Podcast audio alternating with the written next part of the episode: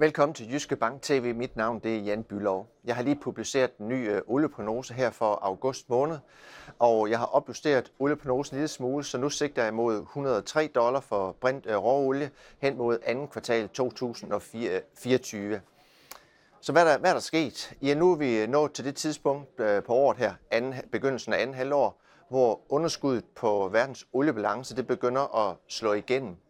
Og når der er underskud på oliebalancen, så trækker vi jo på lagerne, og det er også med til at trække øh, prisen øh, højere.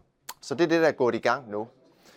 En anden ting, øh, som er rigtig interessant, det er jo, at øh, verdens øh, eller oliemarkedets centralbank, sådan uofficielle centralbank, det er jo OPEC plus samarbejdet.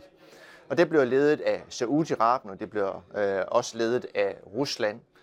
Og her på det seneste, så har de jo været ude med nogle meget kraftige kommentarer i forhold til, at de var utilfreds både med, hvad spekulanterne gjorde, men også niveauet for olieprisen.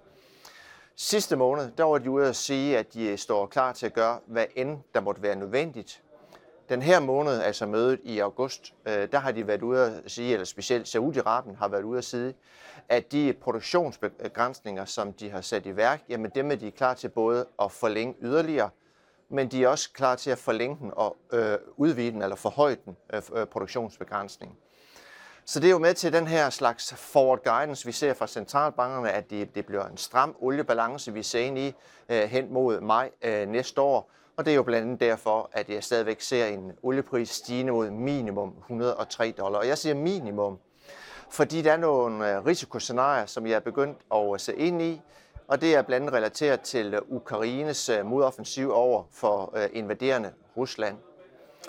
Jo mere succesfuld Ukraine er i deres modoffensiv over for Rusland, og det håber vi selvfølgelig på, ja, så betyder det også, at præsident Putin i Rusland han kommer til at fremstå mere og mere ydmygt.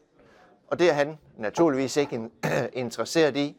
Så hvad kan han finde på at gøre i modtræk over for en potentielt succesfuld øh, ukrainsk modoffensiv? Ja, det han kan trække på, det er hans øh, indflydelse øh, på oliemarkedet. Han øh, har jo, eller Rusland producerer jo 10% af verdens øh, olieforbrug. Og det kan han jo skrue yderligere nedad egenhændigt, altså ikke i samarbejde med øh, Saudi-Arabien eller OPEC.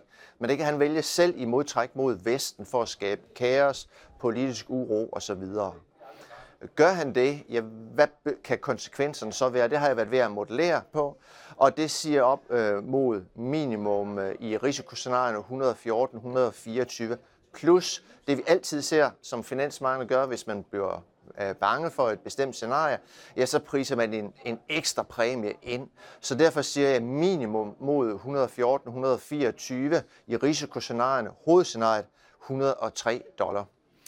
Det var alt, hvad jeg har taget med den her gang. Tak fordi du kiggede med. Ha' en god dag.